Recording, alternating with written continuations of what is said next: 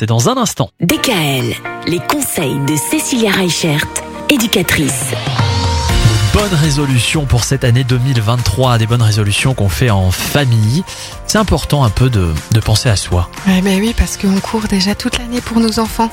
Ah bah oui. Donc euh, si l'adulte euh, n'a pas reboosté son énergie, parce qu'on sait bien que ces vacances qui sont passées, c'était plus les vacances des enfants que les vacances des parents. Hein Ah ça je confirme. voilà. Donc euh, à un moment donné, c'est aussi important pour le parent de rebooster son énergie, parce qu'un parent qui va bien, c'est un enfant qui va bien. Hmm. Et ça, on s'en rend pas forcément euh, compte euh, au quotidien parce qu'on est happé, encore une fois, par les routines. Ce qui va être important, c'est justement d'arriver à se trouver des moments pour soi.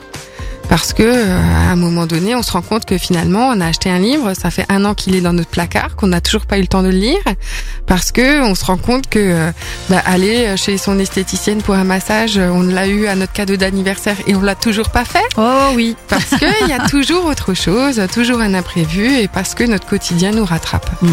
Sauf qu'à un moment donné, encore une fois, prenez votre calendrier, imposez-vous des temps pour que justement bah, ces temps-là soient organisés. Et un temps qui est organisé, bah, du coup, va être plus facile à gérer avec sa famille, avec ses enfants. Et même pour vos- enfants, en fait. Trouvez-leur des moments qui sont justes pour eux. Parce que bah, souvent, quand on a des fratries, bah, c'est plus difficile d'avoir un temps pour chaque enfant. Tandis que là, bah, si on pose ce temps-là sur un calendrier, eh ben, ça permet à l'enfant aussi d'être content et de se réjouir en se disant Ah, mais ce mercredi après-midi-là, je vais le passer juste avec maman ou juste avec papa.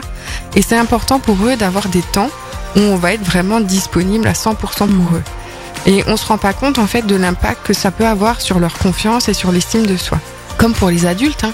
ce temps-là, il va être important justement pour nous aider à gérer toutes les situations du quotidien qui sont, euh, quand on a des enfants, bah, pas toujours faciles à gérer.